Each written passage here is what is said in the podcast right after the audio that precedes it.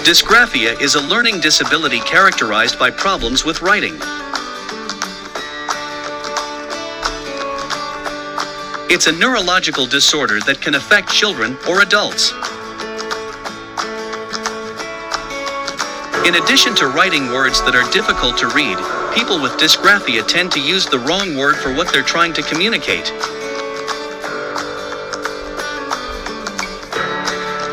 The cause of dysgraphia isn't always known, though in adults it sometimes follows a traumatic event.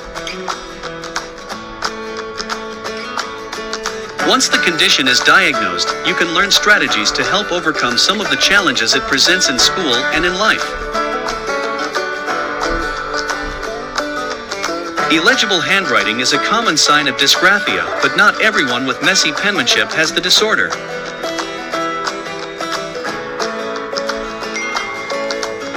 It's also possible to have neat handwriting if you have dysgraphia, though it may take you a long time and a lot of effort to write neatly.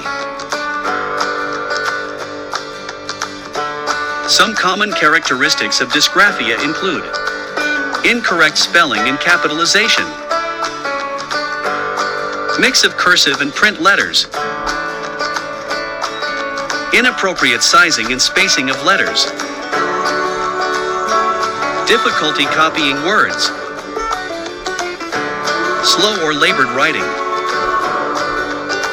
difficulty visualizing words before writing them, unusual body or hand position when writing, tight hold on pen or pencil resulting in hand cramps, watching your hand while you write, saying words aloud while writing, omitting letters and words from sentences. Other effects of dysgraphia. People with dysgraphia often have trouble concentrating on other things while writing. This can make it difficult to take notes during class or a meeting because so much attention is being paid to getting each word down on paper. Other things that are said may be missed.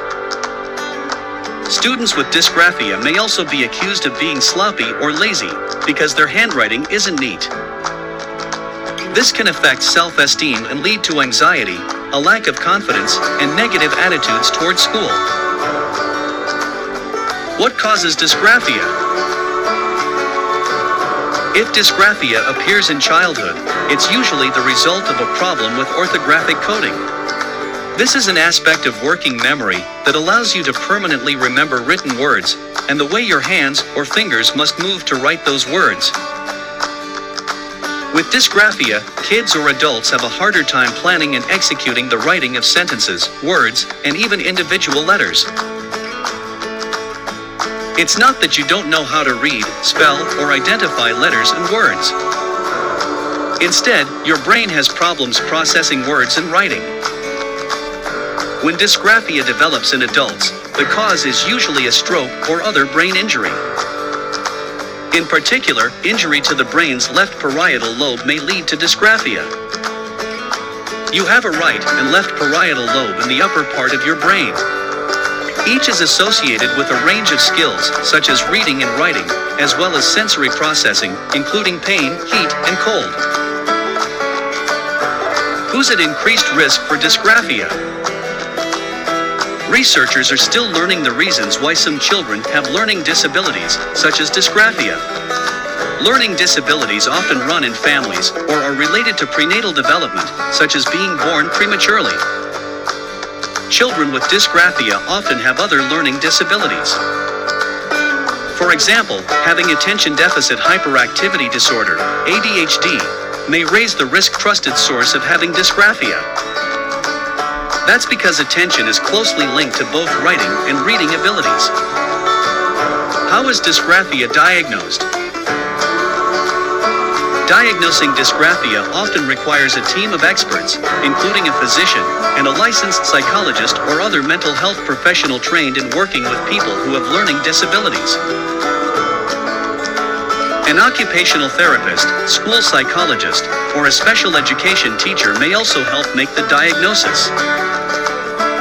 For children, part of the diagnostic process may include an I Q test and an assessment of their academic work.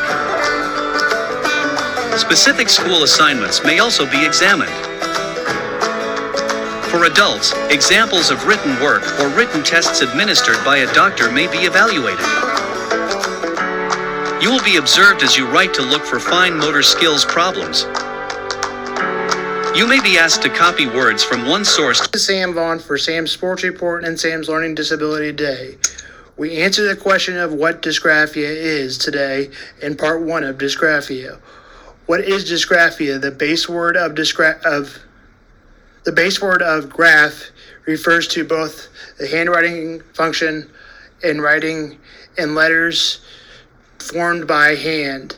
The prefix indicates that there is an impairment of graph refers to produ- producing letters from hand in the handwriting. The suffix I A refers to having a condition, therefore dysgraphia is a condition of disabled handwriting. Impaired handwriting can in- interfere with learning how to spell words and writing speed of writing text. Children with dysgraphia may have only impaired handwriting, only impaired spelling, or impaired handwriting and impaired spelling. I work at a doggy daycare, and in order to remember the dogs' names, I have dysgraphia. I don't write their names, therefore, since I can remember the dogs by their facial recognition, I remember the names that way. I also have a hard time with my hand hurting when I write down anything to do with writing. Therefore, writing letters can hurt my hand, and for too long of writing something, my hand will end up swelling and having right, white. Um, flashcards may help if I print their names in front on the front and put their pictures on the back. It affects about fifteen percent of twenty percent of dysgraphia, and some people may have both dyslexia and dysgraphia. You may in fact need a scribe or reader and extra time, and more likely than not, a note taker or a person recording lectures. Now I will show how to do this speech on the Mac. Ultimately lets you hit control or whichever one you want. You can do control, press control key twice. I opted to do tw- uh, command D. So that's what I opted, and there you go, and should help you get Mac speech on your Mac. Monday Night Football, the Dolphins beat the Saints on a sluggish uh, lack of offense game, but they had their defense in the Miami Dolphins and the Saints defense of showdown and the Saints defense. The quarterback of position was from former quarterback of Notre Dame, Ian Book. He went twelve and twenty, one hundred thirty-five yards. The Dolphins did not show up great on offense, but they played okay to win it. nineteen of twenty-six, one hundred ninety-eight yards. They are on a seven-game winning streak, which makes them eight and seven after starting the year one and seven. One twenty to three. Um, not much else to go over in the game. Former Hall of Famer Drew Brees, if he would be interested in playing football, the answer was no. The Saints also asked Philip Rivers, former San Diego quarterback and Colt quarterback, if he was interested in playing quarterback. The answer was also no. Usually scheduled as K U versus Harvard. That game was canceled due to a positive test in the Harvard program. They moved to Nevada to play at Lawrence. That game tips off tonight at eight.